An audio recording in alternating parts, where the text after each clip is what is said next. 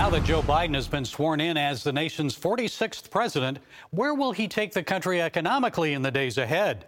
He's already unveiled an ambitious $1.9 trillion stimulus plan. It includes more generous unemployment benefits, a $15 per hour minimum wage, and $1,400 in additional direct COVID relief payments to Americans. Conservative economists insist America cannot take on more debt. They worry it may cause hyperinflation and higher taxes, which may lead the country into economic ruin. Well, here to set us straight is senior contributor for Young Voices, Brad Polumbo. Mr. Polumbo is also an opinion writer for the Foundation for Economic Education and the host of the Breaking Boundaries podcast. Brad, it's good to talk with you again. So let's look at several of these proposals in Biden's plan. First, stimulus.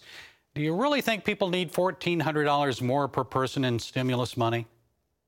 No, I don't. And in fact, this a similar proposal that was evaluated showed that families of five with three kids and a household income of more than $200,000 would still be getting thousands of dollars in stimulus money courtesy of the U.S. taxpayer under a similar plan to what Biden has proposed. So I don't think we should be doing any form of COVID relief that isn't targeted to those who have actually lost work, have actually lost income, have actually been adversely affected Otherwise, you're just spraying around taxpayer money like candy on Halloween, and that is absolutely not fiscally responsible.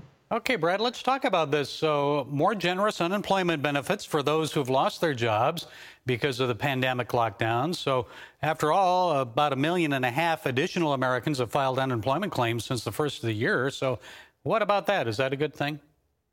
Well, so it, I, we do have an unemployment system for this exact reason, but I have some concerns about the extent to which Biden wants to supercharge it with a $400 a week supplement. This would actually mean that for many workers, they would get close to 90 or in some cases even 100% of what they previously earned uh, actually working at their jobs. They would get that much just from a check from not working. And Biden wants to put that in place throughout through September 2021 that's a pretty obvious labor disincentive that I think would really put a slow on the economy when what we want to be doing is revving up the, the labor market. So we should not be expanding massively the unemployment welfare system at this time. We should be keeping it confined to its original purpose and system.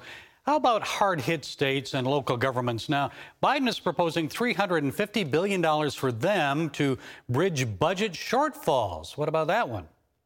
Well, so it's kind of based on a false premise. When you look at the actual tax data in many states, tax revenue has it fell initially, but has since gone up significantly. And most states don't actually have a budget crisis. So this money that Biden wants for quote unquote state and local uh, government relief is actually mostly for bankrupt blue cities and states like New York City and California, who had these huge gaping budget holes before the COVID pandemic. And this is kind of a sly way of shoveling them that money in the name of an emergency when it's really just a blue state bailout at the expense of a federal taxpayers, which is just not fair. I mean, if you're in Florida and your state has managed well, and why should you have to pay more taxes for another state uh, not having to deal with the consequences of their own governance? So it's really rewarding bad budget behavior, then, is it not?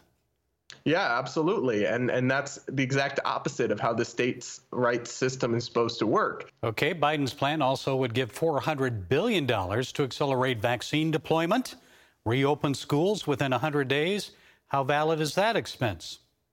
I think nobody really objects to money for vaccines and testing. I think that's pretty valid uh, across the board. I recognize the money with the schools is a little bit more of an eye raise because it, in theory, I think I'm fine with that. Everybody wants to get the schools reopened, but will teachers' unions actually do it, or will they just take the money and then continue to hold out forever and refuse to open schools with unreasonable demands, which is what we've seen in states across the country. So I'm a little bit more wary about funneling money to the schools unless you can get some ironclad, concrete uh, promises that they're going to be reopening. Otherwise, I think you're just giving cash to teachers' unions, and they'll keep holding our school system hostage. And what about raising the federal minimum wage then to $15 per hour? How likely is that that a, w- a wage increase of that size would actually result in higher unemployment?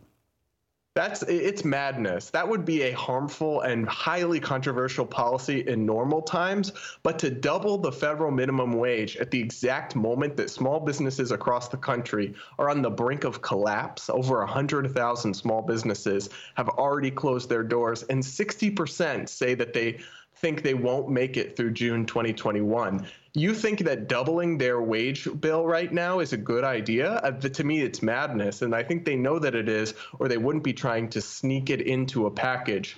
But the reality is, it would put millions of Americans out of work, and it should not be passed under the name of COVID relief. Brad Polumbo, senior contributor for Young Voices, thanks for setting us straight today.